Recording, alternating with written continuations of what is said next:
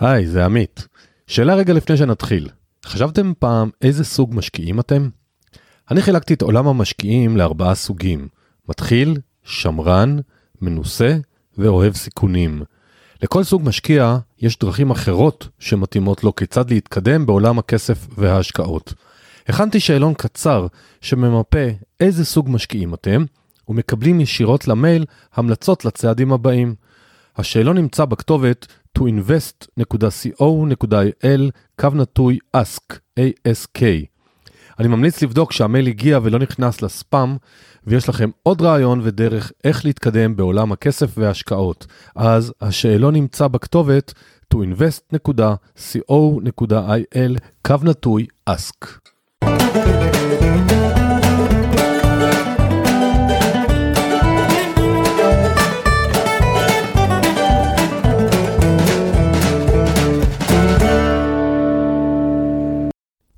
שלום לכולם, זה עמית. תודה שאתם מקשיבים לנו היום. אה, משמח אותי מאוד לדעת שאתם איתנו היום, בתקופה כזאת שיש שפע של פודקאסטים, שפע של מידע. אני מצידי ממשיך להשתדל להביא אנשים מרתקים ומידע מהחיים, פרקטי, ככה שכל אחד ואחת מכם יכולים לקחת משהו לחיים שלהם ולבצע התקדמות בעולם הכסף. אה, לפני שנתחיל אה, פרק שהוא מאוד מעניין, כי הוא ידבר גם על תחום של שינוי גישה לכסף וגם על תכנון פיננסי. אני רוצה לספר לכם שאני מחפש נותן חסות לפודקאסט.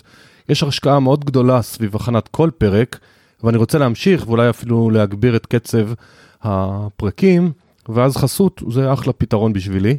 אז אם אתם מכירים בתי השקעות, עורכי דין, חברות ביטוח, חברות נדל"ן, פמילי אופיסיס וכולי, שרוצים אה, להגיע לקהל מאוד ממוקד, אני אשמח אם תחברו אותנו.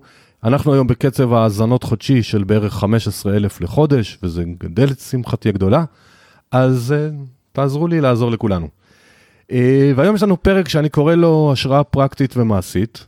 אלכס ריסין איתי, שלום אלכס ותודה שבאת.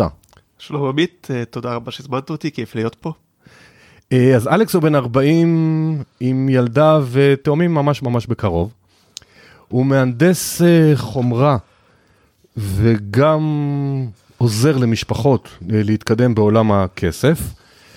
הוא מגשים יעדים שאותו מרגשים באמצעויות uh, תהליכים של תכנון פיננסי שהוא מותאם אישית. הוא עשה שינוי תודעתי בכל הקשור לעולם הכסף וההשקעות.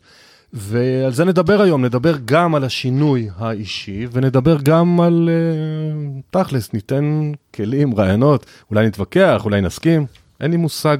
אני מזכיר שוב שמי שלא יודע שאף מרואיין לא רואה את השאלות מראש, אז זה הפתעה בשבילם, uh, וככה זה הכל אותנטי. אז בואו נתחיל, ומה שחשוב לי להבהיר, זה כל מה שאלכס ואני נדבר היום, זה לא המלצה לעשות שום השקעה או שום שינוי בתיק שלכם, הכל הכל זה ידע לימודי בלבד. אז אלכס, מתי ולמה התחילה בעצם אצלך מה שאתה קורא ההתעוררות הפיננסית? מה גרם לך לצאת מאזור הנוחות, הייטקיסט, מרוויח משכורת טובה אני מנחש, והכל בסדר. אז למה? מה? טוב, זה, זה הגיע די בשלבים. התחלתי באמת ממצב של אה, בורות פיננסית מוחלטת.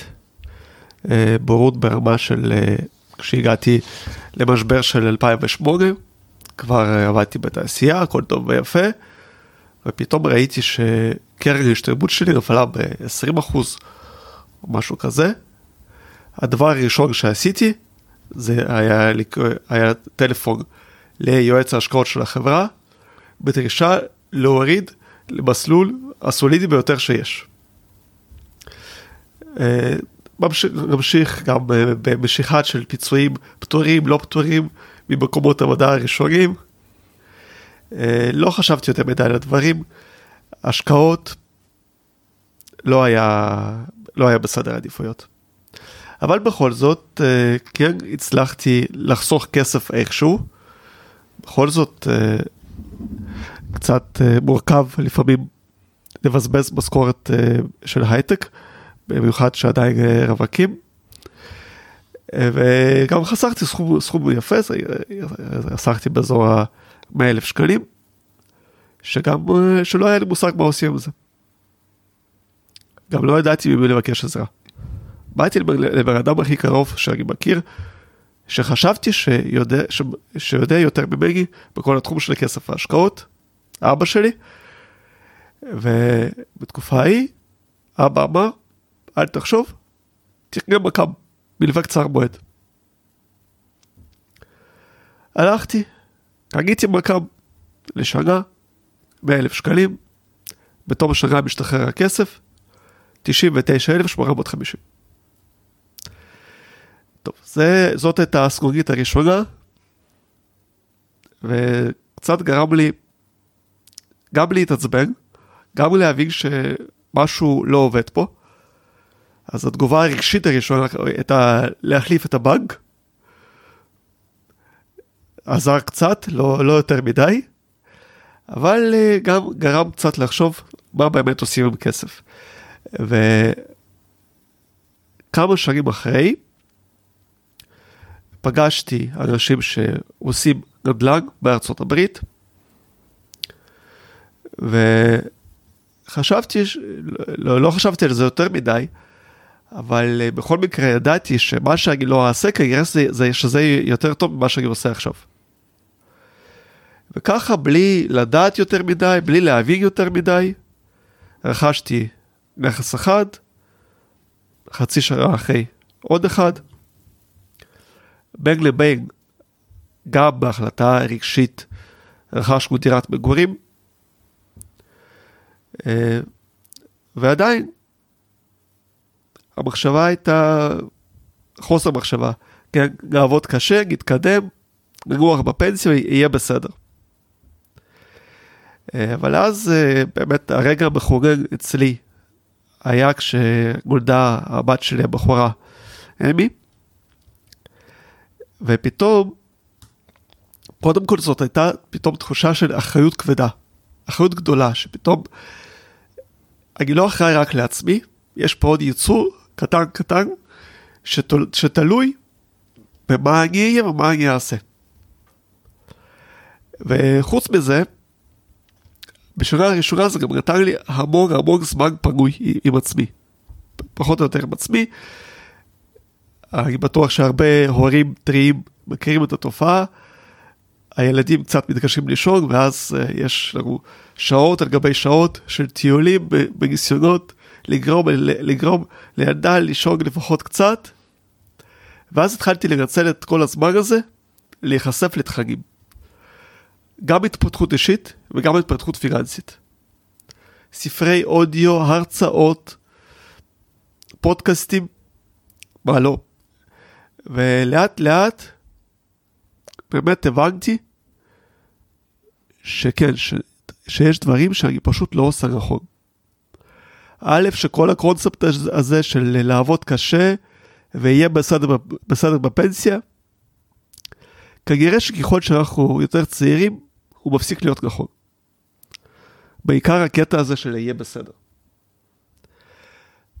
ובנוסף, גם הבנתי שכן, שאם אני רוצה לדאוג, אם אני רוצה שיהיה בסדר, אני צריך לדאוג לזה, לא אף אחד אחר. לא מקום העבודה שלי ידאג לזה, לא המדינה תדאג לזה, מקום עבודה בטוח לא. במקום העבודה הראשון שלי אה, עברתי שני סבבים גדולים של פיטורים. בשני, בשני גם אני הלכתי, זה היה, זה היה מאוד לא טובה, אבל uh, עדיין, כשאתה רואה מול העיניים כמה מאות של אנשים, לפעמים גם בגיל מבוגר שלא מכירים מקום אחר, הולכים פתאום הביתה, לא נעים. ממש לא. יופי. אז, אז אני רוצה רגע להתקדם, בח, ב, בש, אין עוד הרבה שאלות אישיות כמו זאת, ונתת פה אחלה הסבר מה עורר אותך. למיטב ידיעתי אתם גרים היום בדירה שכורה, נכון? נכון. הזכרת שקניתם בלי מחשבה גדולה, זה דירה למגורים. נכון. אני רוצה איתך, יש לך זיכרון טוב, אז תמיד אני, הרבה פעמים אני אחבר שתי שאלות בשאלה אחת. אחת, זה מה גרם לכם אה, להחליט לעבור לגור בשכירות, והשאלת המשך שהיא לא פחות חשובה ואפילו יותר, איך רתמת את אשתך לתהליך? כי המון המון אנשים שמגיעים אליי לייעוץ, אחד מבני הזוג, לפעמים האישה, לפעמים הגבר, רוצה משהו אחד, השני רוצה משהו אחר, והחיבור הוא לא טריוויאלי. כן, אז uh, באמת כשנחשפתי לכל התכנים והבנתי שצריך לפעול ולפעול כנראה יותר אגרסיבית ממה שאני פועל עכשיו, התחלתי לראות מאיפה אני מגייס עוד כסף בשביל פעולה. הלוואות מקרנות השתלמות כבר לקחתי. התחלתי לחקור עוד, אה, כן, אה, בדקתי אפשרות אה, לקחת משכנתה לכל מטרה על הבית, עוד כמה הלוואות, אבל ראיתי שזה לא מספיק. שזה נחמד, זה יקדם, אבל לא יקדם מספיק. לא, לא, לא, לא יביא אותי ליעדים שלי שאני רוצה. ואז באמת עלה הרעיון של למכור את הבית, להוציא את כל הכסף, ולתת לו, ולתת לו לעבוד. וכשהעליתי את המספרים על אקסלים ראיתי את, את היתרון הגדול עבורי, כלכלית, במהלך הזה של מכירת הבית. והשאלה השנייה שלך, איך חתמתי את אשתי, אז תראה, בנדל"ן, אחת האמירות הידועות זה תזכור איפה שאתה רוצה ותקנה איפה שאתה יכול. כשאנחנו קנינו את דירת המגורים, זה היה הפוך. קנינו איפה שאנחנו יכולים, לא איפה שאנחנו רוצים. אז אה, זה קצת באמת הקל לרתום גם את אשתי, כי בכל זאת, אה, בוא, לעבור דירה עם תינוקת בת 4-5 אה, חודשים על הידיים, לא פשוט. אז אחד הדברים שבאמת רתם אותה, זאת ההזדמנות לגור איפה שאנחנו רוצים, ולא איפה שאנחנו יכולים. וכשהראיתי במספרים איך אנחנו עושים את זה, איך אנחנו גם משפרים את רמת החיים היום, וגם דואגים לעתיד, וגם בונים מבנה כלכלי אמיתי וחזק, שייתן לנו ביטחון, שלא תלוי בעבודה, לא תלוי בפנסיה, ונשיג את שתי המטרות האלה ביחד, לא הייתה פה שאלה. יפה, יפה. אז, אז עכשיו אתה נמצא, כאילו כרונולוגית, לא ברגע זה. אז הצלחת אה, להגשים את המטרה, והיום בעצם אתה גם עוזר לאנשים וגם עובד בהייטק. מה המוטיבציה מצד אחד לעזור לאנשים, ומצד שני, איפה יש לך את הזמן? כי הייטק הרבה פעמים הוא צרכן זמן גדול, כאילו, כי המעסיקים צריכים אותך. איך אתה משלב? כי אני רוצה שהמאזינים יקבלו השראה, וזו מטרת הפודקאסט מכל פרק, על היכולת השילוב הזאת, כי אני חושב שאין ברירה, ובעתיד כולם יצטרכו לעבוד בכמה עבודות, ויש כאלה שאומרים לי, אבל אני לא יכול, אין לי זמן. אז ספר לנו קצת איך אתה כן מצליח למצוא את הזמן. אז קודם כל אתה צודק שהייטק יכול להיות צרכן זמן רציני. אבל מה שיותר חשוב פה זה אפילו לא ניהול זמן, אלא ניהול אנרגיה, ניהול משאבים. ופה זה שילוב של כמה דברים. א', צריך שיהיה מספיק דברים מחוץ לעבודה, ליהנות מהם ולתרום בהם, וזה מוסיף אנרגיה. אוקיי? לי באופן אישי, אז כן, אה, אני, אני, מלווה, אני מלווה אנשים ליעדים כלכליים, לעצמאות כלכלית. אני מאמן אישי. אני עוסק המון בספורט, אה, ריצות ארוכות בעיקר. אז זה דברים שממלאים אותי, ולמרות שהכל לוקח זמן, הם נותנים לי את האנרגיה. זה מצד אחד. מצד שני, שוב, אה, עדיין, אנחנו עדיין בצריכת אנרגיה ושאיבת אנרגיה, זה גם מאוד תלוי מה עושים בעבודה. אם גם בעבודה אנחנו מרוצים ועושים את מה שאוהבים, ועבודה מאתגרת אותנו מספיק ואנחנו נמצאים במצב של לפחות מתקרב למצב של זרימה, יש הרבה יותר כוח ואנרגיה ואפילו זמן להתעסק בדברים אחרים. אני אספר לך שעד לפני חצי שנה עבדתי במקום אחר, בסטארט-אפ, ששם פשוט הדברים שעשיתי פחות התאימו לי. אבל זה סטארט-אפ ש- ש- שעשה אקזיט. בשביל ליהנות מהאקזיט, הייתי צריך להישאר עוד כמה שנים טובות. אבל אז הבנתי שאם אני עושה את זה, את כל, ש... כל... את כל שאר הדברים, זה לא שאני לא אעשה, אני אעשה הרבה פחות והרבה פחות טוב. ואני צריך מקום שבו גם בדיי ג'וב אני ארגיש טוב ואני ארגיש בזרימה. ובשמחה רבה השארתי את מה שהיה על הרצפה ועברתי למקום שמאפשר את זה. הבנתי, מעולה. אני מאוד מתחבר לזה כשאתה עושה מה שאתה אוהב, יש לך זמן. אני, כשהייתי שכיר, אז עבדתי 12 שעות ביום, 7 ימים בשבוע, כי הייתי גם הרבה בחו"ל, אבל לא פספסתי, כשהייתי בארץ, לא מסיבת גן או בית ספר, אז הילדים שלי היו קטנים, כי פשוט אהבתי את מה שעשיתי, וביום ש... לא ביום, בתקופה, שכמה חודשים ראיתי שאני כבר לא מספיק טוב לי, אז עזבתי כי הרגשתי שאני כבוי. ומאזינים יקרים, הרבה פעמים יש לנו איזשהו משבר ונמאס לנו, וגם כעצמאי זה לא תמיד uh, כיף גדול. אני מציע תמיד לשאול את עצמכם האם זה משבר רגעי, כי לכל אחד יש, בכל תחום, לפעמים עליות, ירידות, אבל אם זה לאורך זמן, ופתאום מתחיל לכאוב לכם בגב, וכואב לי ברגל, ופתאום קרה לי משהו, לפעמים יש סימנים, ואלכס פה שיתף בגילוי לב שהוא השאיר הרבה כסף כאופציות, כי הוא החליט שהבריאות הנפשית ושמחת החיים שלו הרבה יותר חשובים לו. וכל הכבוד. ואז אני רוצה להמשיך עוד קצת לפני שנעבור למקצועיות יותר עליך. בפייסבוק, יש לו, בפרטי שלך, יש לו גם קבוצה שיש, יהיה לינק בתיאור הפרק על, על הקבוצה של אלכס בפייסבוק. אתה שם כל יום ציטוט של רובין שרמה. אני מבין שהוא כנראה השפיע עליך לטובה. תספר לנו מה, מה החיבור שאתה מרגיש למסרים שלו. תראה, אה, יש לו, יש לו מסרים בהחלט אה, טובים אה, ועוזרים ומלאי השראה. לא יכול להגיד שאני מסכים לכל ציטוט וציטוט. יש כאלה שאפילו, שאפילו שממש לא. איך זה התחיל? פשוט יום אחד ראיתי את, הס, את הספר של, של ההשראה היומית בארון, וככה עלתה מחשבה שהוא נמצא שם יותר מדי ואני לא פותח אותו.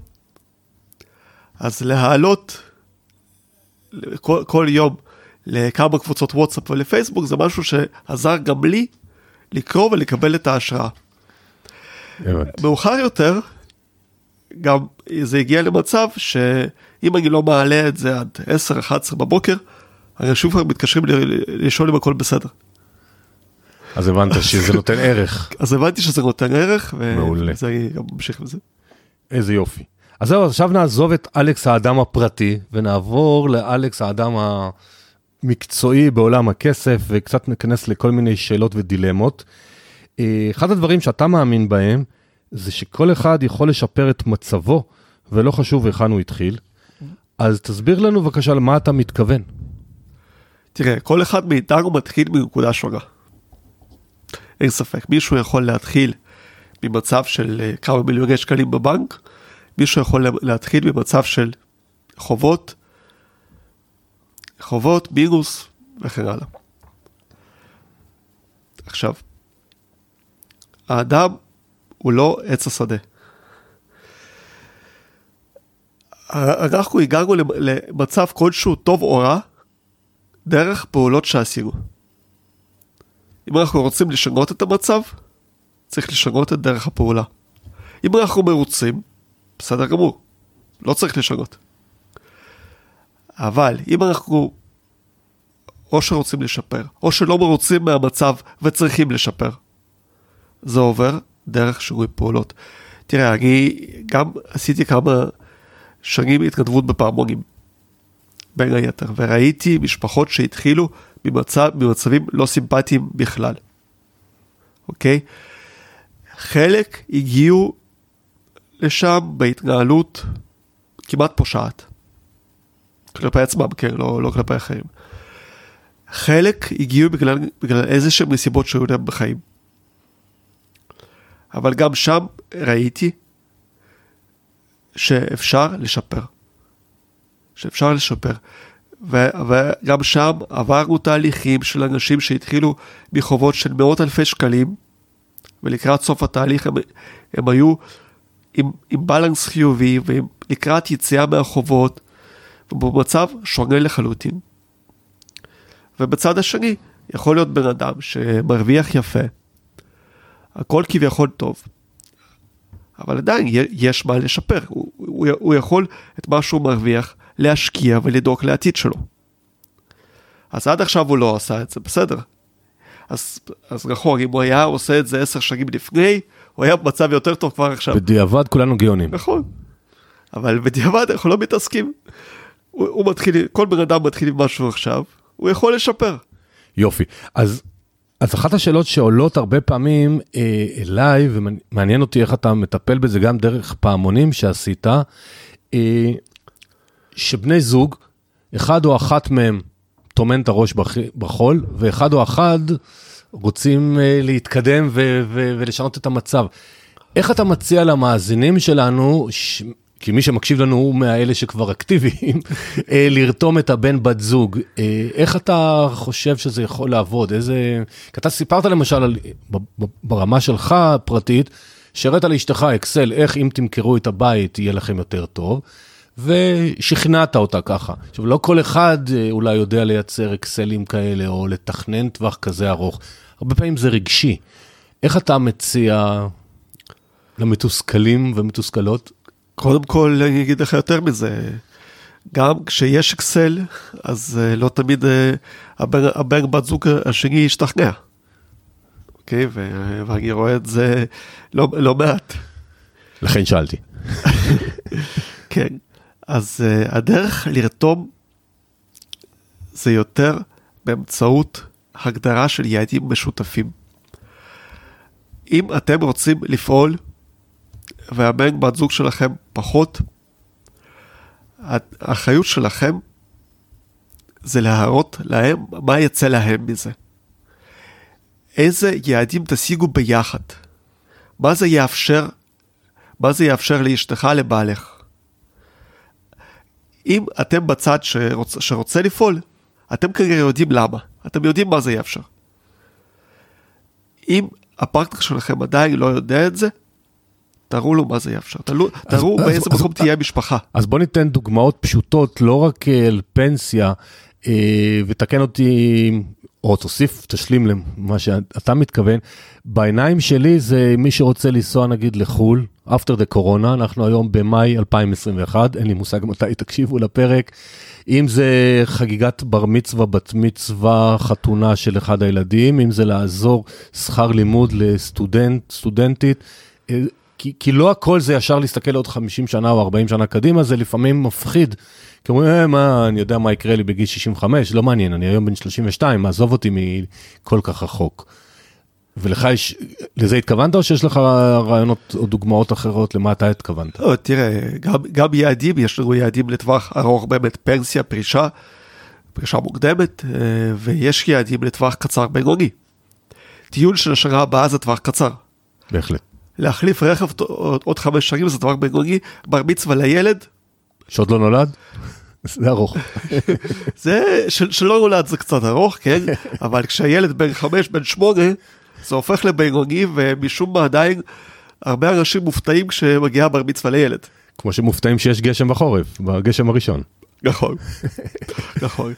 ואז, כן, וכשאנחנו עושים תכנון, אנחנו צריכים להתחשב בכל הדברים האלה. אז אנחנו תכף נגיע ממש לפרטים ודוגמאות עוד יותר פרקטיות. אז כי אני רוצה באמת עכשיו, בשלב הזה, לעבור לכל מיני דילמות פיננסיות.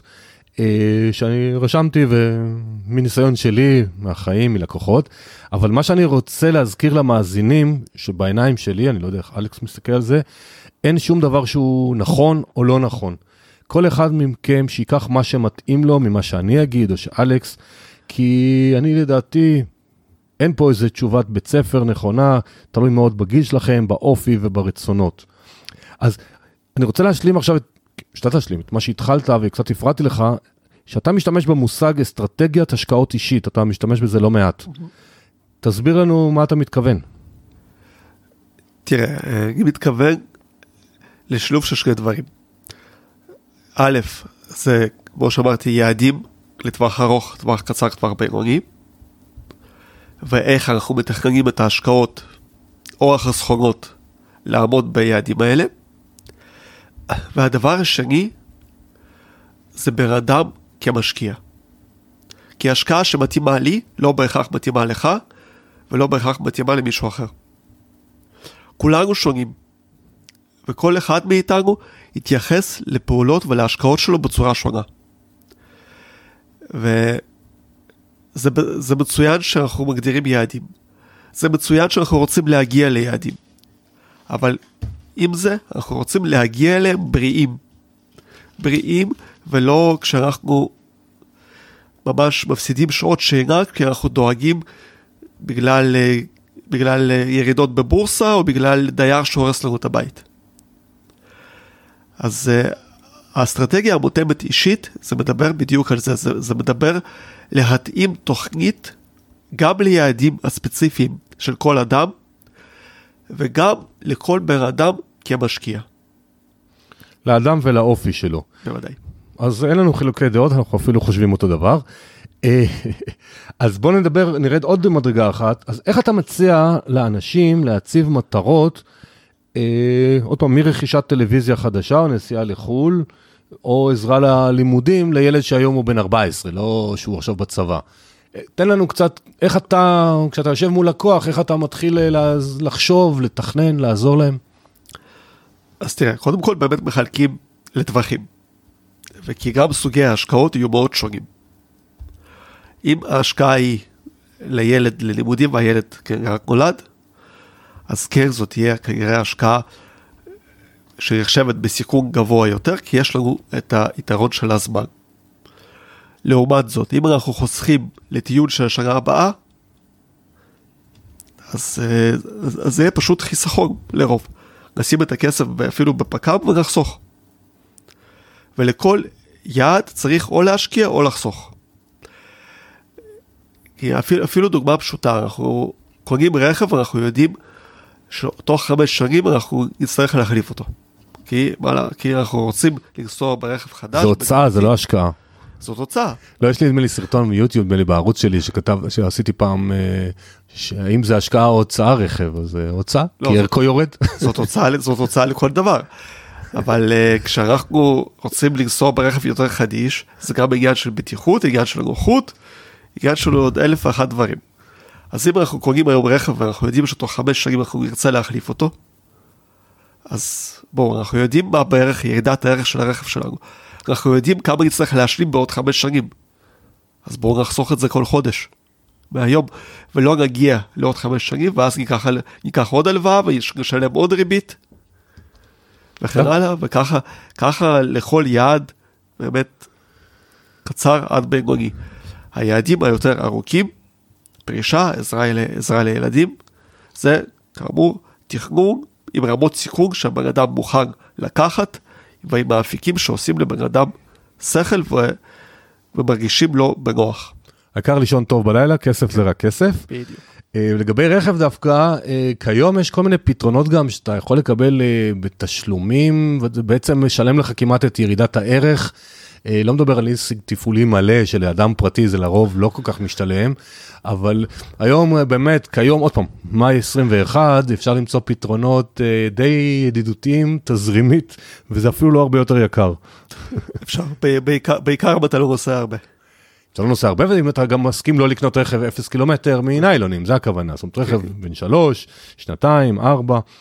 אה, שאלה הבאה, שהיא מעסיקה רבים, שקיבלתי על זה הערות בעין או באלף, לא יודע איך מסתכלים על זה, שהרבה פעמים אנחנו מדברים, בפרקים שאנחנו מדברים, על אנשים שהם הייטקיסטים ואנשים שהם מאוד עשירים, אבל לא כולם כאלה. ואם נסתכל על זוג שהם רק סיימו ללמוד, הם סטודנטים, או אפילו במינוס, אה, אבל לא מינוס אה, כי הם לא יודעים להתנהל, פשוט ככה התחלת החיים, אז עולה שאלה, איך כדאי להם להתחיל לצבור הון עצמי? תראה, כל, כמו שכבר אמרנו, כל אחד יכול לשפר את המצב שלו. סטודנטים שרק סיימו ללמוד, סביר להגיע שהם יתחילו לעבוד. אז גם אם הם צברו קצת חובות בזמן הלימודים, יש ביכולתם לסגור את החובות האלה יחסית מהר. כן, יכול להיות שזה, שזה אומר קצת התפשרות בטווח הקצר. אולי קצת לגור אצל ההורים, אולי קצת לגור במקום פחות יקר, קצת, קצת להצטמצם בהוצאות, אבל, אבל שוב, זה זמני. ומעבר לזה, כשבן אדם רק יוצא לשוק, זה זמן הזהב.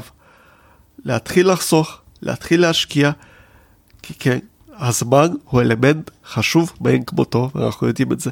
מי שמתחיל בגיל 20 ומי שמתחיל בגיל 40, האפשרויות הן שונות לגמרי.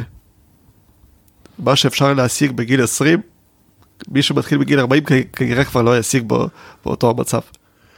אני מאוד מסכים איתך, אז אם אני מבין מה אתה מתכוון, אז כל אפקט הריבית דריבית, שהוא דרמטי, אם נתחיל בגיל 20, או 22 או 25, או אפילו אם אתם בני 38, העיקר להתחיל,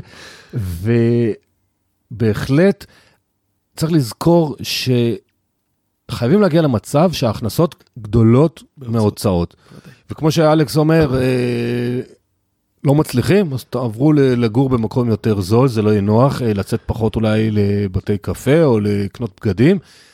אם מבינים שזה זמני, ובעיקר להשקיע זמן בלהגדיל הכנסות. אה, ואם אתם מתחילים, אז זו הדרך לצבור את ההון, זה פשוט, אני עוד דבר שאני חושב שהוא מאתגר, אבל הוא יכול לעזור לאנשים, אם הם מתרגלים מגיל צעיר לעשות הוראת קבע, אפילו של 200-300 שקל, לא אומר עכשיו מיליונים, לאחד מהמכשירי ההשקעות, ולא משנה כרגע איזה, שמאפשר אה, הוראות קבע, כי זה מכניס את ה mind לוואלה, יש לי כבר הון, זה לא כזה נורא, זה נסתדר. נכון מאוד, זה הרגל שכדאי לפתח בגיל כמה שיותר צעיר, לחסוך. כן, אם, אם יש לנו יעד לחסוך, לחסוך לצורך העניין 10% מההכנסה, אז לחסוך 10% מההכנסה של 10,000 שקלים, להתחיל מזה, זה יותר קל מלחסוך את אותם 10% מהכנסה של 40,000 שקלים. וככל שאנחנו מתחילים את זה בקט... יותר בקטן ויותר מוקדם, אנחנו מסגלים לעצמנו את ההרגל הזה, ואנחנו כבר, ואנחנו כבר מתחילים לבנות מבנה כלכלי יותר ויותר יציב. לא רק זה, אני, אני טוען שזה גם מפתח את ה mind להשקיע. בוודאי. ואז אם אני רגיל להשקיע, כי לפעמים באים אליי חבר'ה צעירים, בני 30, 30 ומשהו, חלקם, אה, היה להם אופציות, חלקם קיבלו ירושה, והם מתלבטים איזה תיק השקעות לעשות. ואני מנסה לתת להם איזשהו פיזור שיושב להם טוב, כמו שאמרת, שישנו טוב, אבל אני אומר, אתם היום רווקים או זוג בלי ילדים, תתנסו בכמה דברים, נכון. ואז בגיל 35 תדעו כבר מה אתם אוהבים, זה ישרת אתכם עד הגיל 90, תוחלת חיים שתהיה. וואלה, זה, זה הזמן. בדיוק. אז איך אתה מציע לזוג שמגיע אליך, בוא ננסה להיות פרקטי, מגיע אליך זוג, נגיד בני ה-30 עד 40, כלומר, הם מצד אחד רחוקים מהפנסיה, מצד שני הם כבר לא רק השתחררו מהצבא, יש איזשהו הון. איך אתה מציע להם לתכנן את התיק השקעות שלהם? איך אתה מציע להם לבחון מה מתאים להם, מה לא מתאים להם? בוא ננסה לרדת רגע ממש, נגיד שאני לקוח שבא אליך, איך התהליך עובד, זאת אומרת, קצת ניתן לאנשים את הפרקטיקה. אז בפרקטיקה, השלב הראשון תמיד זה שיקוף המצב הקיים. אנחנו יושבים ומשקפים מה יש, איזה חסכונות, נכסים, התחייבויות, מצב פנסיוני, מצב ביטוחי. אוקיי? זה משקף את מה שיש. השלב השני, מגדירים יעדים. מה הזוג הזה רוצה להשיג? גם בטווח הבינוני, גם בטווח הארוך. ואז כבר מתחילים לראות אם היעדים בכלל ריאליים, פחות, יותר, לפעמים גם uh, אני רואה אנשים שמגיעים אליי, שלהפך, יש להם יעדים נמוכים מדי למצב שלהם. יעדים שהם שמים לעשר שנים שהם יכולים להשיג לצורך העניין מחר בבוקר. ואז אנחנו מגדירים את היעדים ויודע, ויודעים במה יש לנו לעבוד. בשלב הזה אנחנו מתחילים לדבר על אפשרויות, השקעה, אפשרויות השקעה, אפיקי השקעה. אפילו בלי להיכנס לעסקאות ספציפיות, אפיקים באופן כללי. שוק ההון, נדל"ן בארץ, נדל"ן בחו"ל, השקעות אלטרנטיביות אחרות.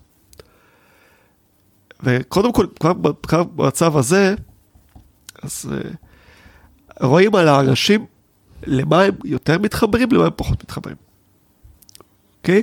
אפרופו אימון אישי, שיקוף ורואים למה, למה הבן אדם מתחבר יותר או פחות.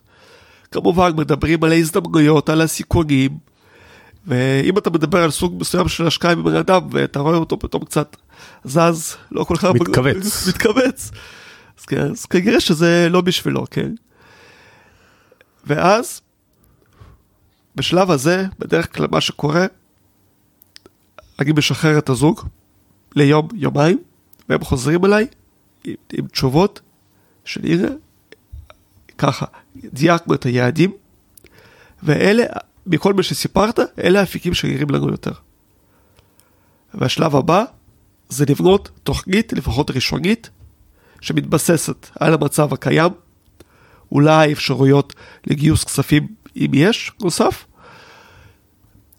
ועל האפיקים שהם מרגישים איתם בנוח, ואז מגיעים לאיזושהי תוכנית. תוכנית שבה כבר רואים איך, איך זה מסתדר עם כל יעד, שוב, גם לטווח קצר, גם לטווח ארוך, ואז עוברים ביחד על התוכנית, ואם הכל נראה לנו, והכל אפשרי, ומרגישים טוב, טוב עם זה, כבר ממשיכים הלאה לעשות דברים ספציפיים, השקעות ספציפיות. מעולה, מעולה. אז הזכרת את זה ככה כדרך אגב, אה, במילים אחרות, אז נתקדם עוד רע, שאלה אחת. מגיע לך נגיד זוג בני 35, שניהם עובדים, אומרים לך, אנחנו בגיל 50 רוצים להפסיק לעבוד. מה השלבים שאתה עושה איתם? אותם שלבים בדיוק, אתה מנסה לשקף להם מה זה אומר להפסיק לעבוד, איך אתה עושה את זה איתם? תראה, אז במצב הזה אנחנו נבדוק מה יהיה המצב שלהם בגיל 50. כלומר, קודם כל נסתכל כמה, כמה כסף הם צריכים כל, כל חודש. זה מתבסס קודם כל על ההוצאות שיש להם עכשיו. כמובן, עושים תיקון ל-15 שנים קדימה, גם תיקון של, אה, כן, של אה, יוקר המחיה שעולה, אבל מצד שני, גם אולי איזה שהם הוצאות שיש להם עכשיו ולא יהיו בעוד 15 שנה. אוקיי? אה, ואז המטרה לטווח ארוך זה לדאוג לתזרים כספי שיאפשר להם את החיים בלי עבודה, שיאפשר להם לבחור האם להמשיך לעבוד בשביל הפרנסה, או לעסוק במשהו, במשהו אחר שהם ירצו. זה פשוט, זה פשוט יעד אחר. היעד, המספ... היעד המספרי יהיה כבר תזרים. מאה אחוז. השאלה אם בגיל 35 עד גיל 50 אתה מיד מציע להם לטפל בתזרים, או קודם כל לטפל בהגדלת הון עד גיל, אזור גיל ה-50. תראה, אופטימלית במצב הזה... כי זה סוג השקעות שונה, הרי נכון. הגדלת הון או תזרים. אופטימלית במצב הזה, כדאי לעבוד על הגדלת הון. אבל, יש פה, יש פה אבל גדול. אה, להרבה אנשים, הרבה זוגות, מרגישים הרבה יותר בנוח, כשגם יש להם השקעות שמביאות להם תזרים כמעט מהרגע הראשון. אז אה, בגלל, אז בגלל זה לפעמים אנחנו גם נשלב. כי שוב, המטרה זה גם לגרום לאנשים לישון טוב בלילה. מסכים איתך מאוד, וזה בדיוק מה שאמרנו מקודם, גם אלכס, גם אני, כל אחד במילים שלו, שאין נכון, לא נכון. ממש, ממש, אתם המאזינים צריכים לראות מה חשוב לכם באמת. בדיוק. היועץ, המתכנן, החבר, לא משנה, הגורף מקצועי, יראה לכם חלופות. תבחרו את אלה ש... שהכי מגניבים לכם ומרגישים לכם בנוח. אז אני רוצה לדבר, להעלות עוד רמה אחת. אה, המון המון המון המון משקיעים, אני רואה גם בקבוצות פייסבוק שואלים את זה בלי סוף. שואלים, אומרים, אני רוצה להשקיע בלי הון עצמי. כן. האם יש דבר כזה? יש דבר כזה. אז בוא תשתף אותנו. תראה, בשביל השקעה יש לנו שני משאבים עיקריים. כסף וזמן. מי שאין לו כסף להשקעה, אבל כן יש לו זמן, רצון ללמוד, תושייה ורצון לעבוד כמובן, יכול להתחיל להשקיע בלי הון עצמי. דוגמה, בן אדם יכול לחקור את שוק הנדל"ן בארץ. לחקור גם עצמאית. לא צריך לחקור את כל, את כל, את כל הארץ או עיר, או עיר שלמה. אפשר להתמקד בכמה רחובות אבל להיות ספץ ברחובות האלה.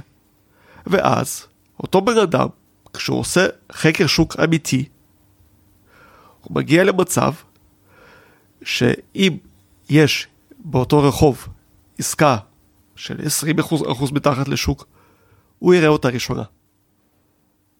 במצב הזה, אם הוא יבוא לחבר שלו, לדוד שלו, שיש לו את הכסף אבל לו את הידע, זה אחלה שיתוף פעולה שמביא רווחים לשני הצדדים.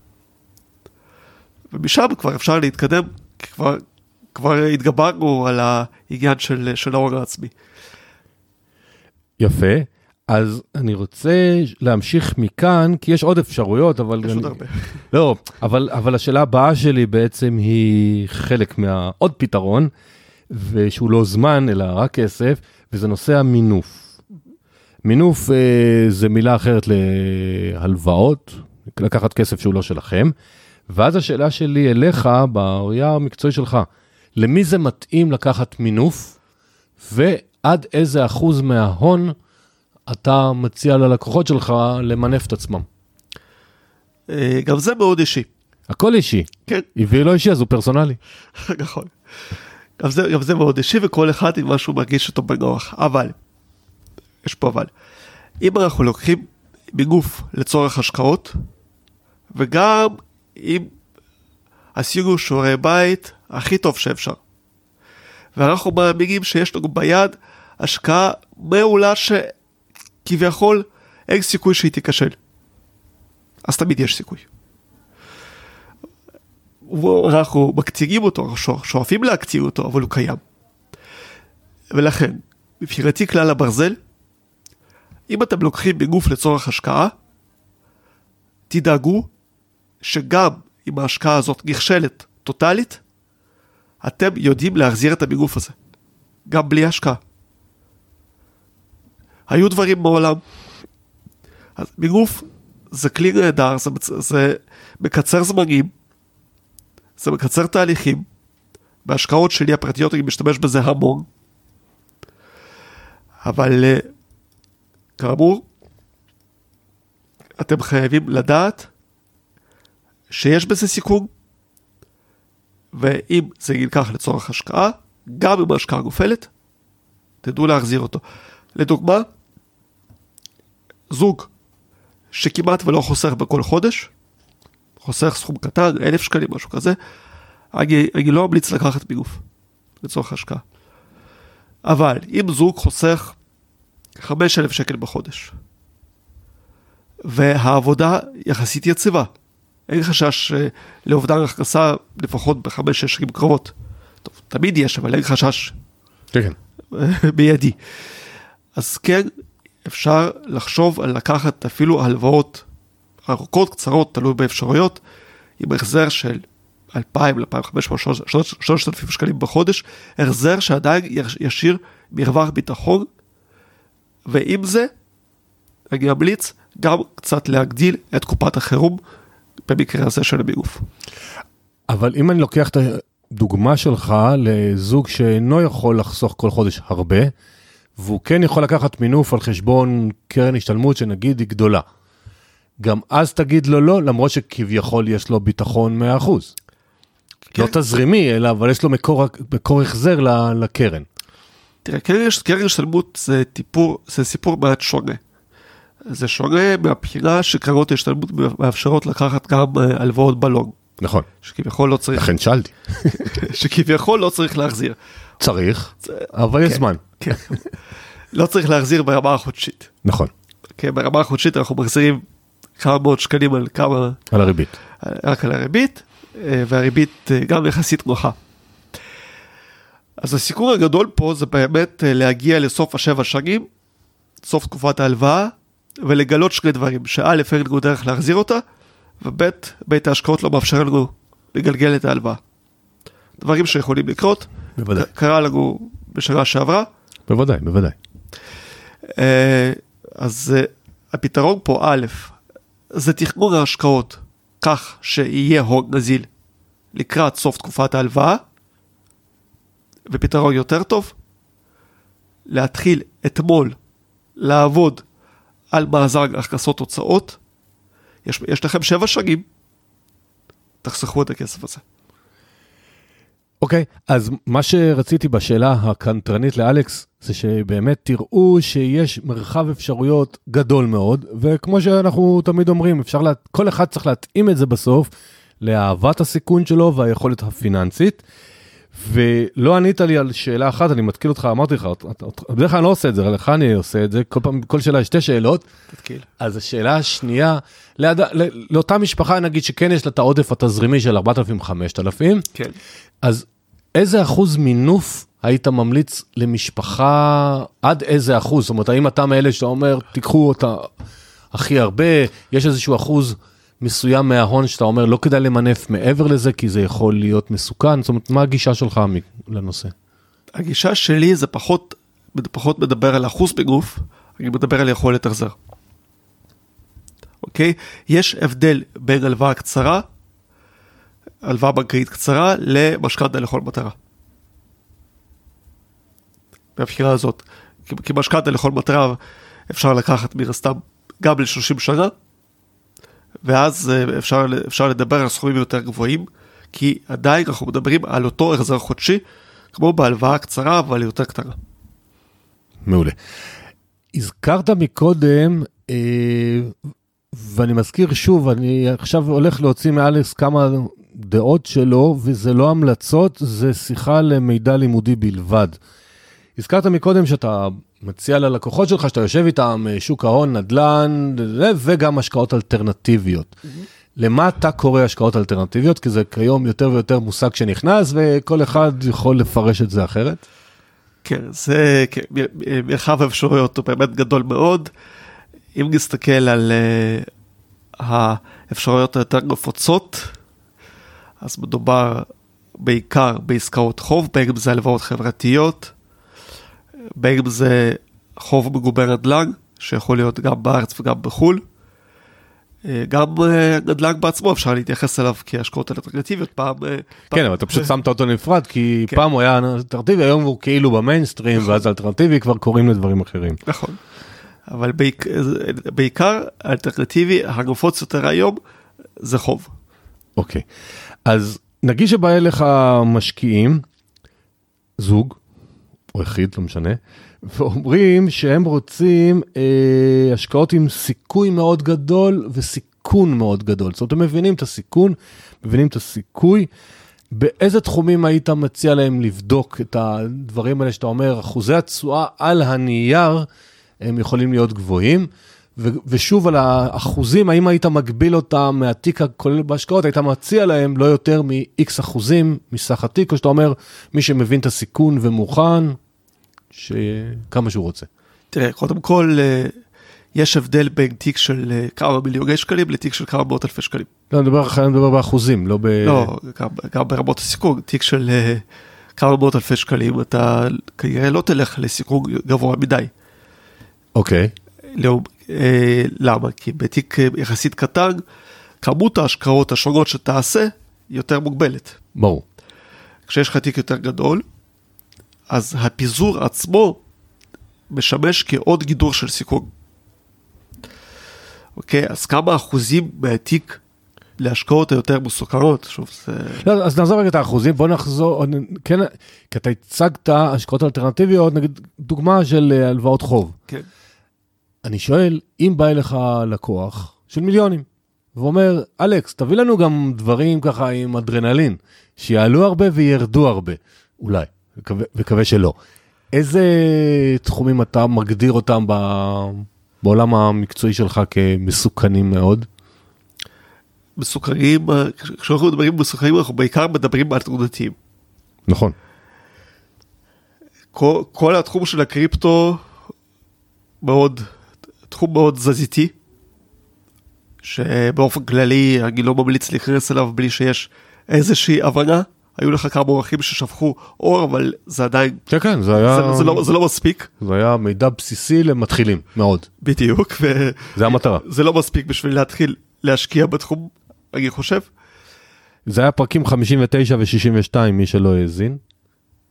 אני לא זכרתי את מספרים. זה האחריות שלי. אה, יש, אה, יש כל עניין של השקעות בחברות, השקעות בסטארט-אפים, השקעות בטכנולוגיות חדשות, עד לפני כמה שנים הקנאביס היה מאוד uh, פופולרי בתחום הזה. בקיצור, אז אתם מבינים שהמטרה שלי הייתה, עוד פעם, לא המלצות, לא שום דבר, אלא להגיד שיש פתרונות להכל.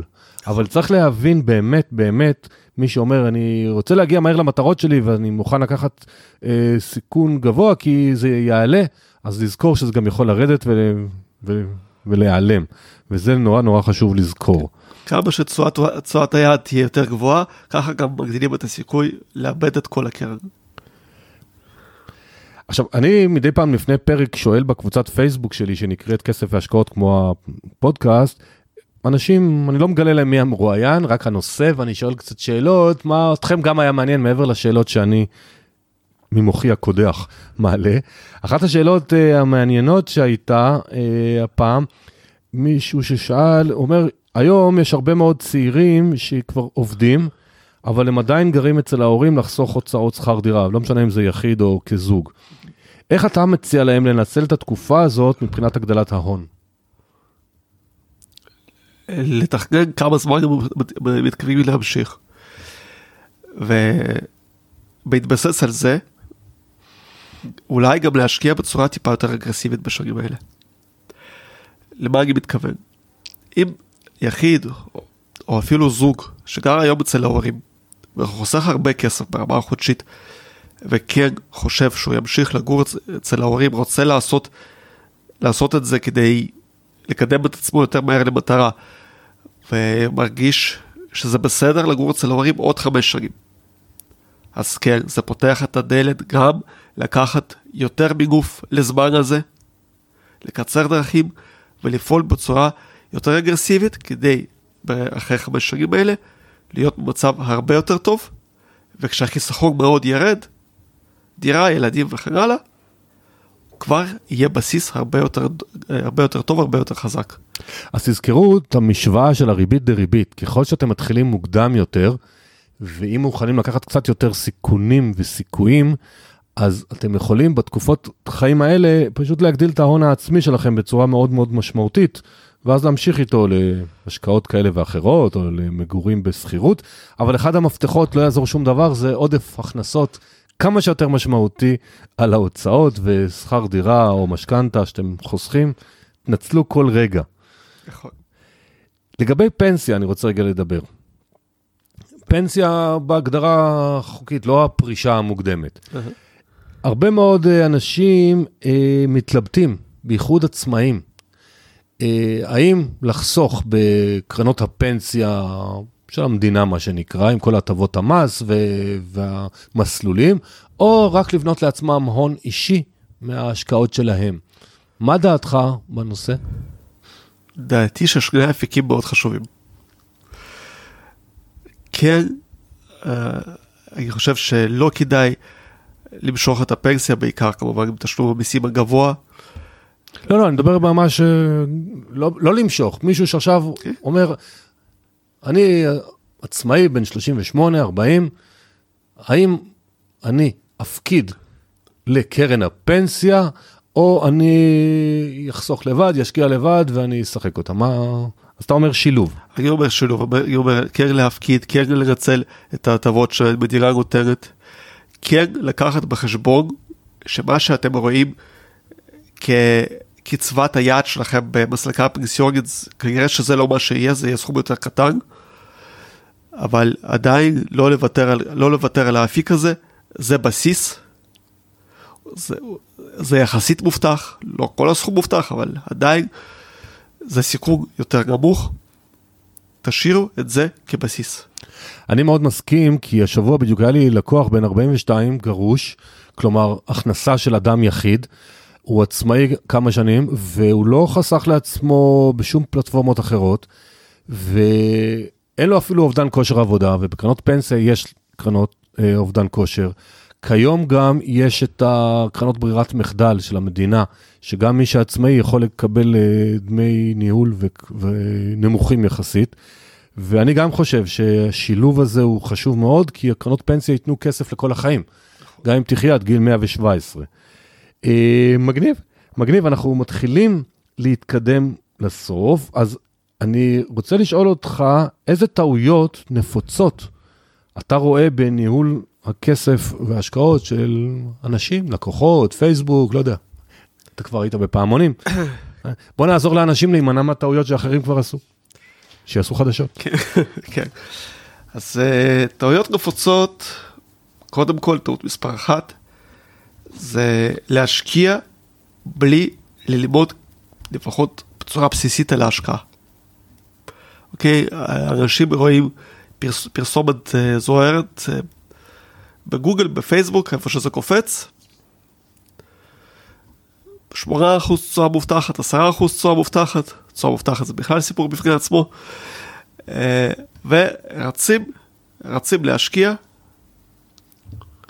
והרבה מאבדים את הכסף. אוקיי? טעות uh, נוספת, דיברנו על זה קצת, להתמנף יותר מדי לצורך השקעה, ואז באמת לש, לשלב בזה את הטעות הראשונה, ולהפסיד בשני הכיוונים, ולגרור את עצמנו לאיזושהי מערבולת וסחרור של חובות, שמזה כבר הרבה יותר קשה לצאת. אפשרי, הרבה יותר מורכב. אוקיי?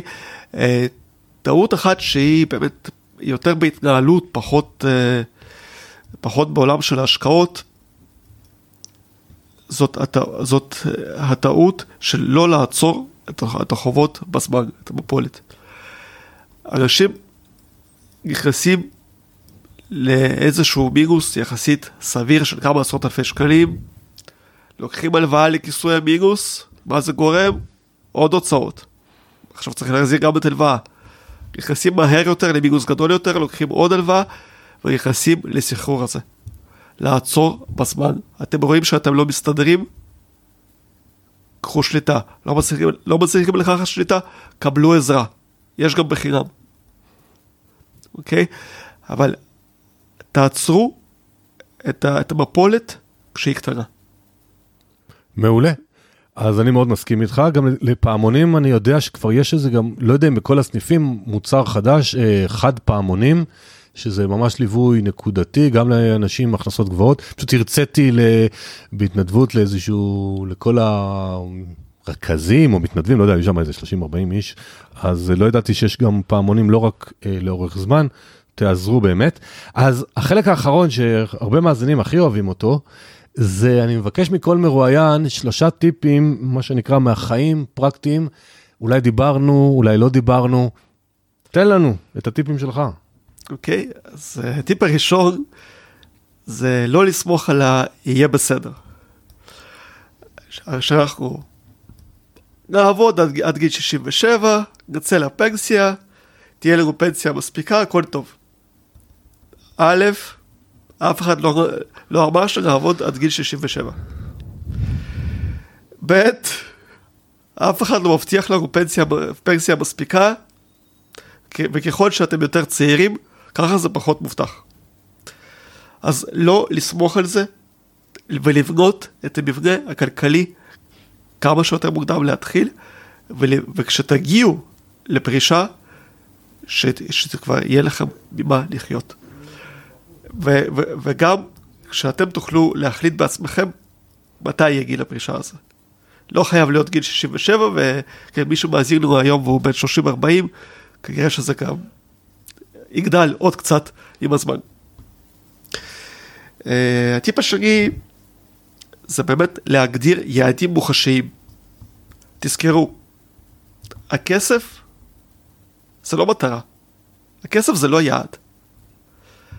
יעד של לצבור עשרה מיליון שקלים, לא יודע עד, עד כמה הוא, לא יודע עד כמה היעד, היעד הזה מרגש כל אחד. אבל, אבל השגה של היעד הזה תאפשר לכם את הדבר האמיתי. מה זה הדבר האמיתי? אתם מחליטים. כי מדברים על חופש כלכלי. מדברים על חופש כלכלי כאל, כאל היעד האולטימטיבי. אבל סליחה, חופש כלכלי זה לא יעד. חופש כלכלי זה מה שמאפשר את החופש הכללי. והיעד במקרה הזה זה באמת החופש, זה באמת לקום בבוקר ולהחליט מה אני עושה היום.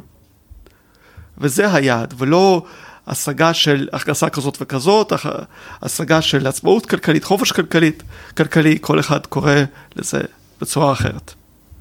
אז תגדירו יעדים שגם מרגשים אתכם באמת, שהם לא רק מספר. אוקיי? והדבר השלישי, ודיברנו עליו יחסית באריכות, זה שכן, יעדים זה חשוב. אנחנו רואים הרבה סיפורי הצלחה של אנשים שהשקיעו והצליחו, ואנחנו רוצים גם. אבל כן, לא כל השקעה מתאימה לכל אחד. יעד חשוב, חשובה גם הדרך. אוקיי? המרוץ הזה לחיים כלכליים טובים יותר, המרוץ הזה לנוחות כלכלית, לביטחון כלכלי, לחופש כלכלי, זה מרוץ לטווח ארוך. זה לא ספרינט, זה מרתון. בתור אחד שעשה כמה כאלה, חשוב, חשוב להגיע לקו, לקו הסיום, חשוב, אין ספק. חשוב להגיע בריא לקו הסיום, יותר חשוב. בטח שאנחנו באמצע סוף אולי של הקורונה. בוודאי. וואלה, אלכס, היה ממש ממש מעניין. תודה רבה.